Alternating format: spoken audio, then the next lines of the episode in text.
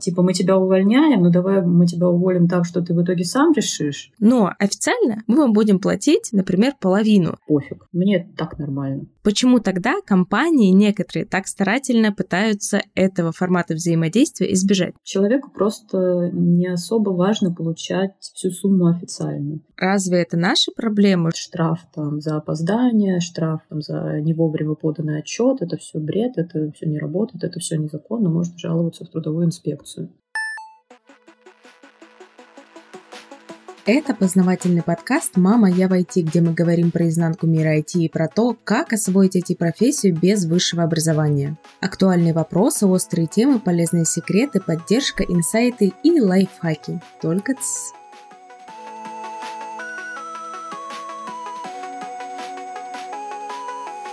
Привет, друзья из интернета! Меня зовут Мария Котова, и я уже несколько лет, как могу с уверенностью сказать, что построила успешную карьеру в IT. У меня есть айтишное образование и очень большой реальный опыт работы в разных компаниях и ролях. Например, сейчас я работаю в большой австралийской IT-компании, где у меня даже есть свой отдел. Благодаря всему полученному опыту я могу подсказать, как избежать некоторых ошибок и как срезать острые углы в процессе своего айтишного пути.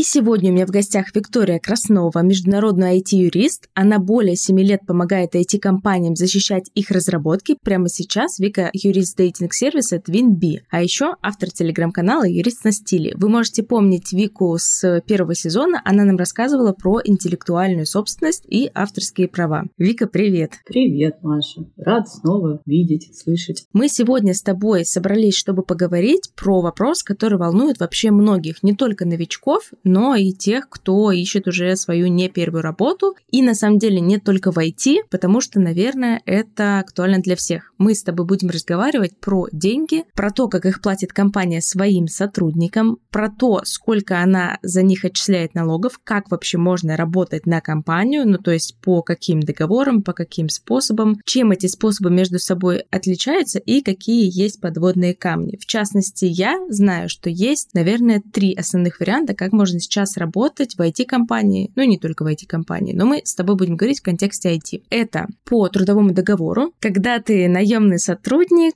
и компания за тебя платит 13% налогов. Второй способ – это через ИП. Например, я так работаю, но у меня своя специфика, потому что я работаю на зарубежную компанию. И я знаю, что сейчас еще устраиваются как самозанятые. Ну и, конечно же, есть четвертый вариант – это когда люди работают в серую. Это вообще вот законно вот это? Я в шоке. Давай с тобой подробно поговорим про каждый из вариантов. Да, смотри, ну ты правильно назвала вот э, четыре варианта, но есть еще пятый. Это работа просто по гражданско-правовому договору, когда у тебя нет никакого статуса, ты просто как физическое лицо. То есть в этом случае тебе точно так же платят по договору, за тебя отчисляют 13% э, НДФЛ, и ну, для тебя ничего вообще не меняется. То есть у тебя никаких обязательств не появляются. Но, тем не менее, это не трудовые отношения. Про каждый из способов. Ну, смотри, ну, трудовой договор. Это же, наверное, самый популярный способ, правильно? Это не то, что самый популярный способ, это самый корректный с точки зрения законодательства способ. Потому что ты же нанимаешь сотрудников, соответственно, ты должен их э, трудоустраивать по трудовому договору. И это корректно, это правильно, потому что между вами возникают трудовые отношения. И в этом главная эта история. То есть потому что между работодателем и работником возникают трудовые отношения. Да? То есть между компанией и айтишником. Неважно, какой айтишник. Разработчик, аналитик, техписатель, дизайнер, вообще неважно кто. Неважно, важно, какую функцию он выполняет трудовую, главное то, что между этими сторонами возникают трудовые отношения. Загвоздка вот во всех других вариантах оформления сотрудничества именно в этом. То есть потому что мы фактически складываем трудовые отношения, но при этом мы трудовые отношения не оформляем, да, мы их зашиваем в какую-то другую историю. Поэтому, когда мы понимаем, что между сторонами фактически будут сложены трудовые отношения, зарплата будет выплачиваться два раза в месяц, аванс и зарплата Соответственно, будет предоставляться отпуск оплачиваемый, будут предоставляться больничные, какие-то социальные гарантии, декреты, еще какие-нибудь компенсации и так далее, и так далее, да, то есть компенсация за использование своего личного оборудования в работе. Ну, то есть вот эта вся история а, гарантии социалка по трудовому кодексу, это все в рамках трудового законодательства. Соответственно, это самый защищенный для работника способ оформления отношений с компанией. Мы знаем, что нас не уволят, потому что в одностороннем порядке трудовой договор расторгнуть нельзя, только по некоторым основаниям, которые прямо закреплены в Трудовом кодексе. Это нарушение должностных твоих обязательств, это разглашение конфиденциальной информации, пребывание на рабочем месте в алкогольном наркотическом опьянении, ну, там еще просто ряд каких-то оснований. То есть, если это все зафиксировано, опять же, да, в той процедуре, которая закреплена Трудовым кодексом, то, конечно, да. То есть тогда расторжение трудового договора в одностороннем порядке со стороны работодателя возможно. В других случаях, ну, нет. То есть обычно, когда приходят, типа, мы тебя увольняем, ну, давай мы тебя уволим так, что ты в итоге сам решишь. Ну, понятно, это такая большая история, игра там на совести, там на каком-то страхе, что вдруг и правда уволят, и будет запись нехорошая в трудовой книжке. Вот. Но все-таки нужно понимать там свои права, да, и как-то, ну, то есть выстраивать уже там с позиции, ну, не то чтобы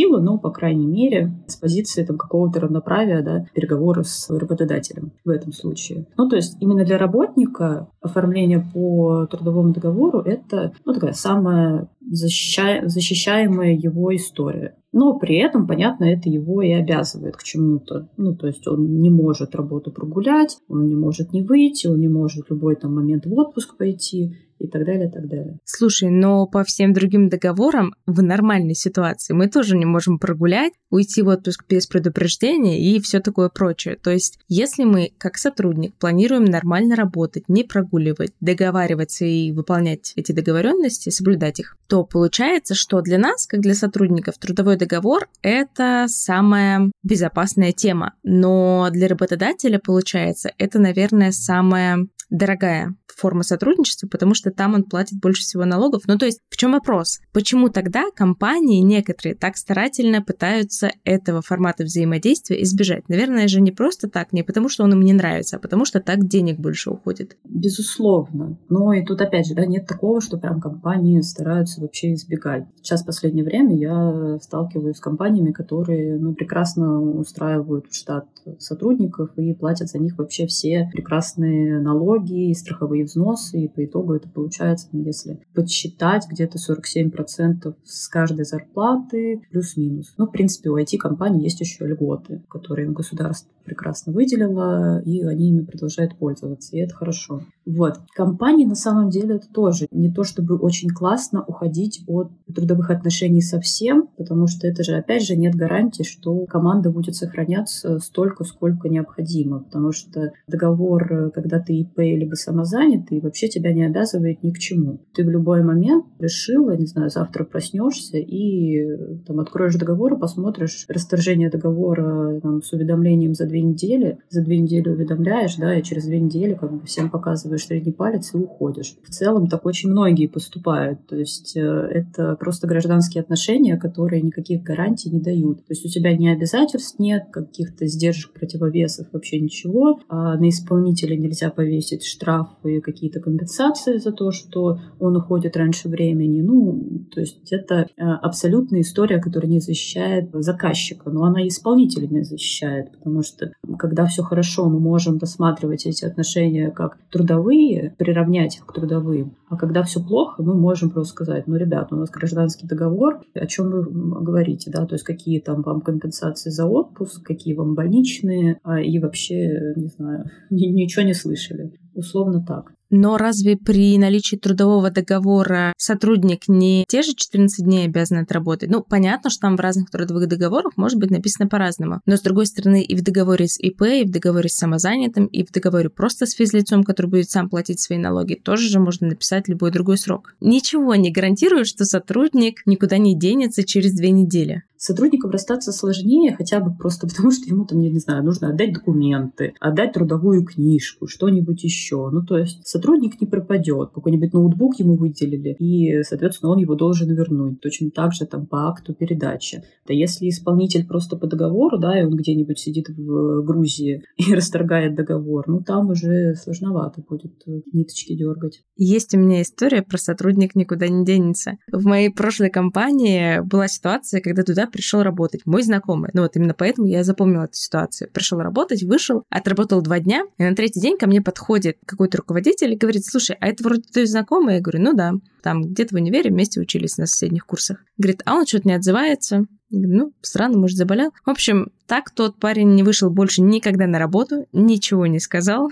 Поэтому сотрудники тоже иногда пропадают. Но это была единственная история, и даже среди всех знакомых, наверное, которые я знаю. Ну да, нет, понятно, уникумы случаются в каждой ситуации. То есть здесь, э, наверное, такая история. Вот. Но я чисто рассуждаю с формальной точки зрения. Понятно, что если такая практика в компании складывается, да, и это уже, не знаю, там, на уровне best practice для IT-компаний, каждая команда распределенные, удаленные сотрудники вообще по всему миру, и поэтому, конечно, приходится с ним каким-то образом отношения отношения урегулировать. И это могут быть и там куча самозанятых, куча ИПшек, и просто физлиц, и в целом, ну, нормально с точки зрения оформления. Другое дело, что уже здесь, ну, наверное, не так страшно для сотрудников, ну, то есть вообще не страшно для сотрудников вот с этой стороны, потому что тут главный риск все-таки на себя компания берет, когда такие отношения оформляет. Всегда есть риск переквалификации отношений из гражданско-правовых в трудовые. И это, собственно, вот тот главный риск, которого всегда компании стараются избегать. А говоря о переквалификации, ты имеешь в виду, что придет налоговая и скажет, вы пытаетесь трудовые отношения выдать за какие-то другие, возможно, вы скрываете налоги, и поэтому мы сейчас сейчас все тут быстренько пошуршим и посмотрим, как на самом деле обстоят дела. Да, именно так. Ну, то есть в целом налоговая может в одностороннем порядке, то есть у нее уже даже есть чек-лист, там уже все очень четко работают ребята. А есть чек-лист, по которым, э, по критериям, которые, которым отвечают э, трудовые отношения. Соответственно, приходят, да, смотрят, если эти отношения большему количеству критериев отвечают, то есть все-таки риск, что там, переквалификация будет. И, естественно, запрашивают все договоры и СП, и самозанятыми, и везде смотрят, запрашивают акты, смотрят на характер взаимоотношений, на периодичность выплат, на размер размер выплат и так далее. Ну, допустим, если они смотрят, что выплаты регулярные в одни и те же даты, в одном и том же размере, то явно это критерий зарплаты. Э,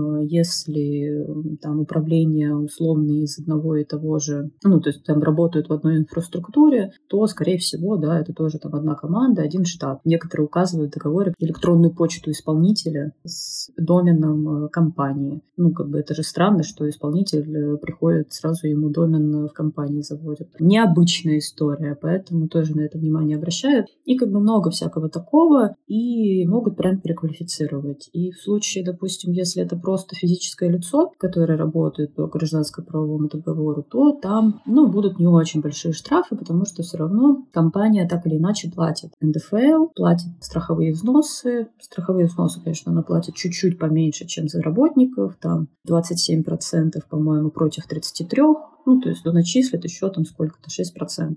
Если обнаружат ЦП, проблему, то там будут вообще по полной. Ну, то есть ИП, допустим, компания компенсирует 6% или 7% налога, а в итоге там доначислят им 13% плюс еще 33%, и в итоге сумма будет, может быть такая огромная, что даже под уголовное дело можно подвести, и в итоге, ну, как бы компания, как бы если не закроется, то будет, по крайней мере, очень долго судить налоговые и доказывать, что вообще не верблюд. Давай попробуем резюмировать, чем принципиально отличаются все эти типы взаимодействия человека, то есть потенциального сотрудника и работодателя. У нас есть трудовой договор, есть просто договор с физлицом, есть работа на компанию через ИП, есть работа на компанию через самозанятого. Вот работа по трудовому договору, насколько я поняла, она единственная защищает сотрудника трудовым законодательством. То есть, если будут какие-то разбирательства, если будут какие-то проблемы и мало ли сотруднику придется судиться с компанией, то на его стороне будет трудовой кодекс. Если вдруг нет, и если человек работал с компанией любым другим способом, то трудового кодекса за спиной не будет, и мало чего можно будет отсудить у такой компании, даже если вы реально правы и нужно будет потребовать свое. Да, все правильно, то есть ответственность у работника и в целом там его защита тоже все в рамках трудового законодательства, то есть никакое другое законодательство, оно вообще туда не примешивается ну, вот не участвует. Все, что касается отношений гражданских, то в судебном споре, естественно, будет использоваться и договор то есть будут смотреть на ответственность по договору, на обязанности по договору и будут открывать там, естественно, гражданский кодекс и смотреть уже ответственность, обязательства по гражданскому кодексу. И в этом случае гражданский кодекс не всегда на стороне исполнителя абсолютно. То есть здесь как бы либо какой-то паритет, либо больше уже на стороне заказчика. Но вот эту ответственность и обязанности сторон можно в целом прописать одинаково как в трудовом договоре, так и в гражданском, так и в любом другом, в любой форме сотрудничества. То есть, если тебе нужно сказать, что сотрудник уведомляет тебя не позднее, чем за 14 дней до своего увольнения, это можно прописать везде. А если, например, нам нужно обозначить какие-то штрафы за несоблюдение коммерческой тайны, то это же тоже, наверное, можно обозначить везде. Или все-таки трудовой кодекс нам как-то сглаживает эти моменты? По трудовому кодексу никаких штрафов на сотрудников, в принципе, повесить вообще нельзя. Ну, то есть никакой именно материальной ответственности, кроме как конкретного перечня должностей, которые по закону могут быть материально ответственными, условно системный администратор либо главный бухгалтер, которые ну, имеют дело с материальными ценностями, да, там, либо с доступом к какой-то информации, больше никто материальную ответственность нести не может. А, соответственно, все, что в компании там обычно говорят, штраф там за опоздание, штраф там за не вовремя поданный отчет, это все бред, это все не работает, это все незаконно, можно жаловаться в трудовую инспекцию. А вот конкретно, если мы говорим про гражданско-правовые договоры, то там штрафов вообще можно столько понавесить. Компенсации заказчику, штрафов, неустоек, пени. Ну, то есть вообще можно разгуляться второй стороне с удовольствием. Они там могут вообще пропорциональные, непропорциональные, твердые, какие угодно штрафы могут там нарисовать. Но если вдруг в таком договоре нет штрафов, то, получается, сотрудник ничем особо не рискует. Ну, не рискует, конечно. Ну, только он рискует тем, что в рамках гражданского законодательства. Ну да. А всякие плюшки типа отпуск, оплачиваемые больничные, если вдруг вы в договоре это тоже добавили в своем гражданском или в договоре СП или самозанятым, и компания это соблюдает, то получается тут тоже все окей. Просто она в любой момент, конечно же, может передумать соблюдать, но с другой стороны и человек не будет будет тогда дальше там работать, если вдруг компания дала заднюю и отозвала свои обещания обратно? Я думаю, с э, трудовым договором, с ИП, с самозанятым мы разобрались, и даже мы затронули четвертый способ. Это работа как физлицо, но тоже по договору. А теперь, наверное, момент, который волнует многих это все замечательно, работать по трудовому договору, работать по любому другому договору, но что если ты приходишь на собеседование в компанию, все всех устраивают, тебе делают офер, и уже потом намекают, что, мол, офер-то мы вам делаем на хорошую сумму, например, на 60, 100, 200, 300 тысяч, неважно, в зависимости от того, какого вы сейчас уровня, сколько у вас компетенций и сколько ваша ожидаемая зарплата. И после этого добавляют, но официально мы вам будем платить, например, половину или фиксированную сумму в 20-30 30-50 тысяч рублей, а все остальное будем выдавать денежками в конверте вот по старинке. Логичный вопрос, чем для сотрудника опасна или неудобна такая ситуация? Конечно, самый очевидный ответ то, что однажды вам могут не заплатить. Я думаю, это все держат всегда в голове, прекрасно понимают, допускают, может быть, не верят, отрицают, но, тем не менее, такой риск всегда остается. И планируют, если что, после первого такого же месяца искать дальше работу. Ну, то есть, если ты соглашаешься на этот риск, наверное, на данный момент нет каких-то более удачных альтернатив. Согласна. Либо же человеку просто не особо важно получать всю сумму официально. Ему окей получать э, просто просто наличный перевод на карту. Он не боится налоговой, что однажды она спросит, откуда у него такие поступления. Или ему очень нравится получать наличку. Но ведь если при этом мы подписываем трудовой договор, разве это наши проблемы, что нам на карту приходят какие-то деньги и нас обеспечивает какой-нибудь ООО или дяденька?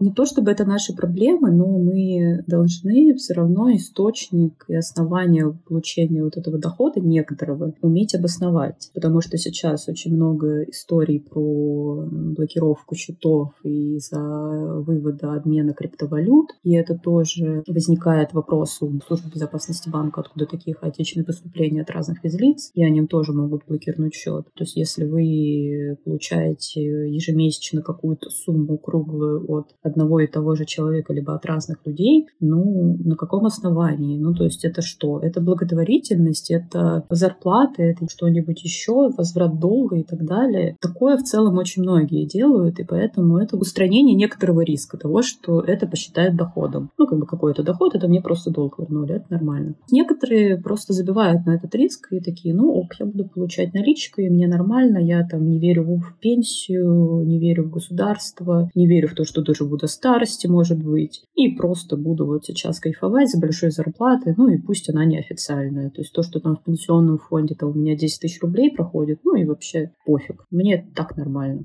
Но при этом, если вдруг налоговая заинтересуется, то даже несмотря на то, что это не мы укрываемся от налогов, а очевидно наша компания, все равно мы в той или иной степени получим дискомфорт. То есть либо это будет просто временная блокировка счетов, и потом нам их разблокируют, либо нам их даже не разблокируют, если мы не сможем объяснить, откуда у нас деньги пришли. По сути, да. Ну, по-хорошему, нет. Мы сможем, э, конечно, объяснить, можем сказать, что вот, ладно, придется тогда подставить компанию, сказать, вот наш трудовой договор, но налоговая спросит, ну, вот в трудовом договоре сумма такая, а почему приходит другая и так далее, и так далее, почему это там от какого-то левого человека, может быть, который вообще никаким образом не связан с компанией даже. Ну, то есть мало ли. Вот, поэтому, скорее всего, даже уповать и апеллировать компании не нужно, просто нужно будет придумать какую-нибудь красивую легенду, откуда эти деньги. Может быть, даже вместе с самой компании придумать, откуда эти поступления пришли. Получается, даже если эта компания не хочет делать свою деятельность белой, то мы тоже попадаем под удар. И в таком случае, если вдруг вы, друзья из интернета, которые нас слушают, получаете часть своих денег в серую, то, по крайней мере, не храните деньги на банковской карте, а, не знаю, снимаете, обналичиваете, покупаете на них что-нибудь. И если уже решили кутить, то кутить, не отказывайте себе и тратьте все до копеечки. Да, сейчас э, некоторые компании зарплату платят в криптовалюте. Это особенно те компании, которые ушли из России. Например, у них уже нет каких-то денежных средств на расчетных счетах в России. Соответственно, они просто платят на кошелек какой-нибудь USDT сотрудникам в России. И в России уже сотрудники обменивают это каким-то образом через какие-то сервисы. В этом случае, да, есть просто некоторый риск того, что вам заблокируют именно по причине обращения в Росфинмониторинг и скажет, что вот вы, извините, занимаетесь там какой-нибудь либо легализацией денежных средств, добытых преступных путем, либо, опять же, к вам какие-то хаотичные поступления приходят, тоже непонятно вообще, откуда этот доход нарисовался. Но это тот риск, который всегда есть, мы от него защититься можем, не можем, но мы от него можем защититься только если мы, в принципе, работаем абсолютно официально и получаем всегда деньги на расчетный счет официальный все подписываем бумажечки и все храним вообще в папочке, и все у нас четенько и хорошо. Вот. Если же мы так, конечно, не работаем, то, ну, понятно, некоторые риски все-таки существуют. Расскажи, пожалуйста, сейчас существуют разные льготы для айтишников. Например, самая вкусная – это льготная ипотека, которая под 5 с чем-то процентов, а ставки сейчас на ипотеку уже в районе 14 или 15 процентов, и на момент, когда этот выпуск выйдет, еще неизвестно, вырастут они или нет. Так вот, если ты работаешь по трудовому договору, то все эти льготы тебе положены, ну, если твоя компания аккредитована и выполняет все пункты, которые нужны для вот этих льготных ипотек. А как обстоят дела, если ты получаешь зарплату в серую, либо если ты работаешь как ИПшник, самозанятый или просто по договору? Тут, к сожалению, дела обстоят так, что никакие IT-льготы, тем более ипотека, не доступны тем, кто работает не по трудовому договору, потому что это все-таки дается сотрудникам, необходимо подтверждение нахождения в штате, необходимо подтверждение опыта определенного, да, то есть определенного стажа, определенного размера зарплаты, потому что для Москвы, Санкт-Петербурга и регионов он отличается. То есть этими плюшками могут воспользоваться только те, кто работает в штате штате. Ну, собственно, еще один плюс работы по трудовому договору. Как сотрудник, работающий в зарубежной компании, подтверждаю, никаких льготных ипотек нет, потому что я не работаю по трудовому договору. И когда я полезла читать эту госпрограмму на льготные ипотеки, я сразу же с ней распрощалась на пункте аккредитованная IT-компания, потому что иностранная компания, она по умолчанию не может быть аккредитованной в рамках юрисдикции РФ. Ну и сижу я со своей не айтишной ипотекой, но в принципе тоже радуюсь, потому что я планирую ее вместо миллиона лет выплатить года за два. Тоже неплохо. Тоже неплохой бонус. Да. Вот, возможно, именно в этом бонус работы на иностранные компании, не аккредитованные.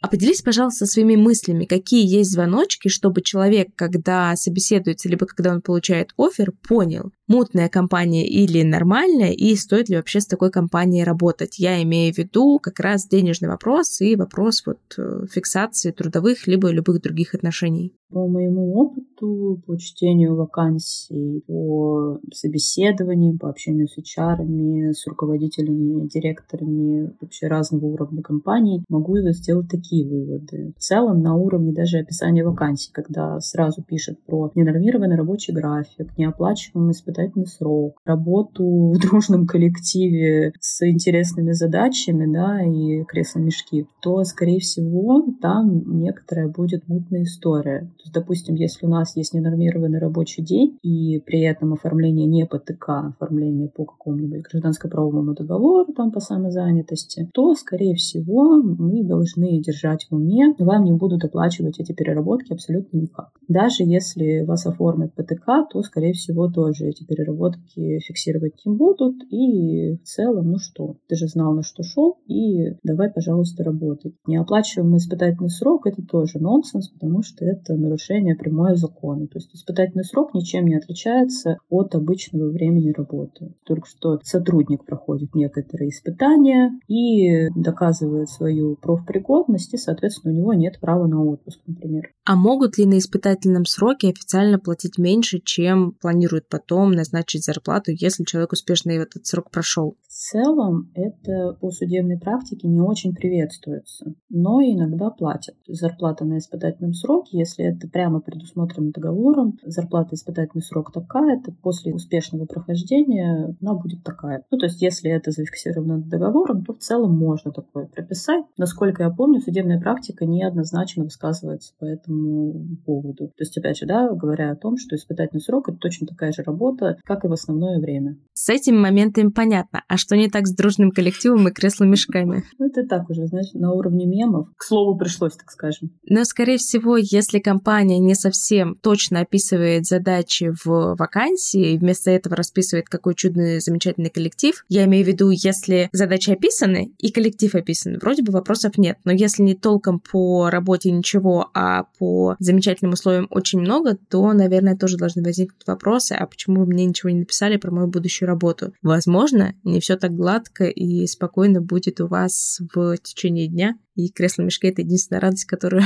останется. Да, согласна. Ну и плюс, я думаю, что дружный коллектив — это норма. То есть это не то, чем нужно щеголять как преимуществом. Потому что если в другой вакансии не указывают, что у них дружный коллектив, это что значит? Если я приду, меня ногами будут пинать, как бы, ну там же не написано, что дружный коллектив. Но я знала, на что шла. Как бы странное дополнение, так скажем. Согласна. А есть еще что-то, на что нужно обращать внимание? Конечно. То есть есть такие компании, которые совсем наглеют, но я думаю, это даже уже не говоря про IT. Но, возможно, и некоторые IT тоже. Некоторые компании просят сразу с заявлением о приеме на работу написать заявление с открытой даты о расторжении договора об увольнении. Говоря, что вы знаете, сейчас там кризис, такое бывает, ситуация нестабильная, вы сами понимаете, мы там должны иметь возможность вас в любой момент под зад, так скажем, мешалкой.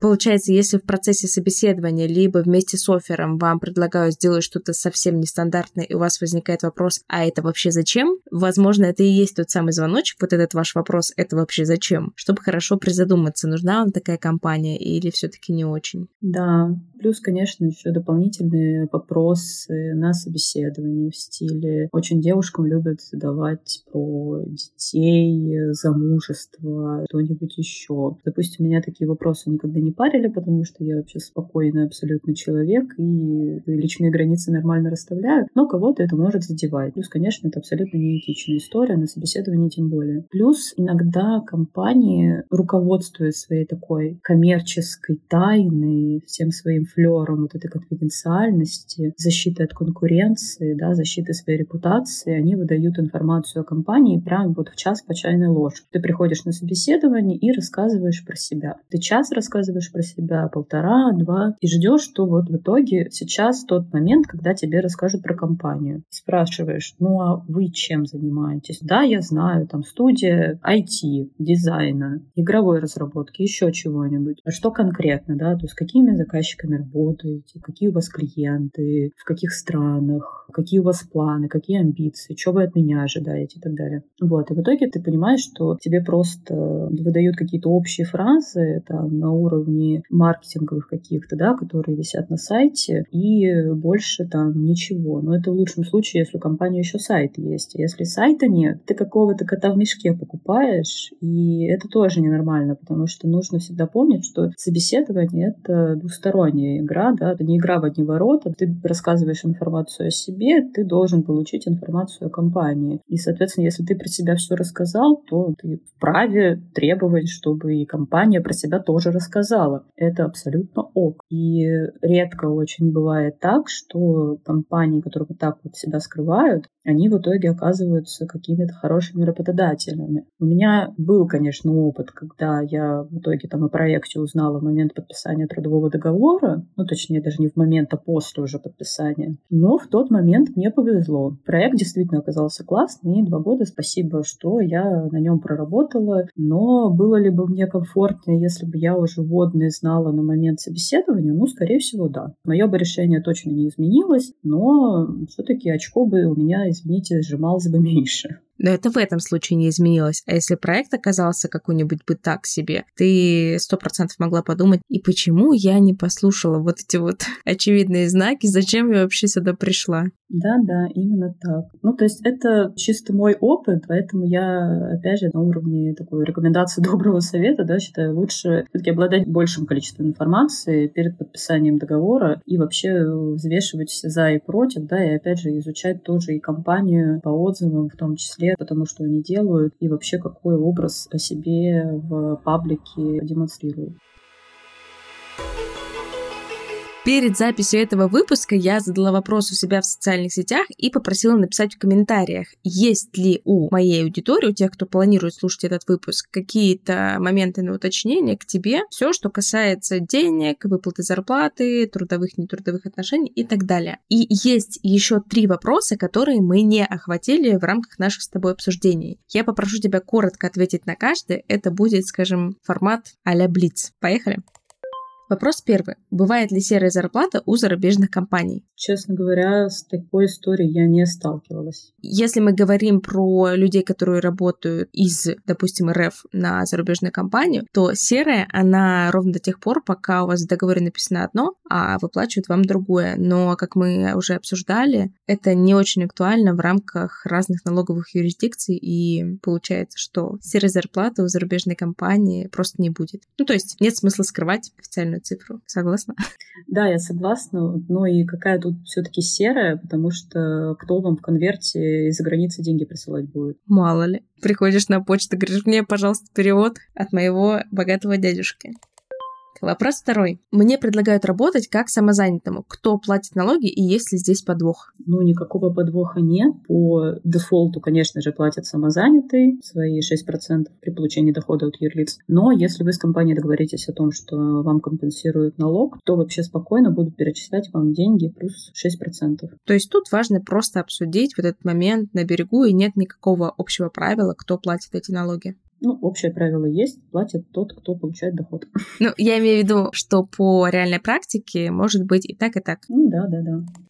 И третий вопрос. Если я собираюсь устраиваться на удаленку, как подписывать документы при трудоустройстве, чтобы меня не обманули? Я думаю, тут имеется в виду, отправлять ли договор по почте, или можно как-то в электронном виде нарисовать свою подпись? В таких случаях компании предпочитают использовать э, систему электронного документа оборота. Таких для кадровых документов уже очень много сделали. То есть сотрудник просто выпускает свою электронную подпись уже на территории России и в целом там может спокойно с ней э, ездить и подписывать документы удаленно, которые ему будут высылать туда же в систему. То есть это и для компании защищаемо, и для сотрудника защищаемо. Вы прекрасно знаете, какой у вас документооборот, все видите, все прозрачно, все зафиксировано, все договоренности, все дополнительные соглашения, документы, какие-то положения, локальные акты, с которыми вы знакомитесь, вообще все четко. Если компания не настраивает такой документооборот, наоборот, то, ну, обмен сканами я не рекомендую, потому что все-таки трудовая инспекция не примет эту историю, скорее всего, процентов 99. Тогда, да, вам придется обмениваться документами по почте. Ну, соответственно, бумажные документы подписывать каким-то образом и высылать. Но трудовой договор чем хорош, то вы один раз подписали трудовой договор, там какие-то сопутствующие документы отправили, получили свой экземпляр, и больше вы особо там ничего не подписываете с компанией. Ну, только если какие-то изменения произошли, тоже это не очень частая история. Поэтому здесь один раз нужно запариться и дальше уже спать спокойно до увольнения. Супер. Вик, спасибо большое, что ты пришла. Я думаю, теперь э, многим станет понятно, что если работать в рамках одной страны, то лучше работать определенным способом, например, по трудовому договору. А если вы работаете на зарубеж, то вы можете выбирать любой доступный вариант, потому что все они будут, наверное, юридически равнозначны. И каждый сделал выводы о том, какие плюсы и минусы есть у любого варианта сотрудничества. И риски мы тоже обговорили, что, наверное, самое классное, потому что вот эти все юридические моменты моменты, это для нас, простых смертных, не всегда понятная и прозрачная история. Спасибо большое, Маша, за приглашение. Надеюсь, всем было интересно и понятно. Вроде все максимально было по-человечески и дружелюбно. Если у вас остались вопросы, пишите их в комментарии, в комментарии на канале, либо на той площадке, где вы их слушаете. Ну, а на этом все. Ставьте звездочки, подписывайтесь на подкаст на той площадке, где вы его слушаете. Также подписывайтесь на мои соцсети и на соцсети Вики, ссылки будут в описании. А еще делитесь выпусками подкаста с друзьями. Услышимся в следующий вторник. Пока!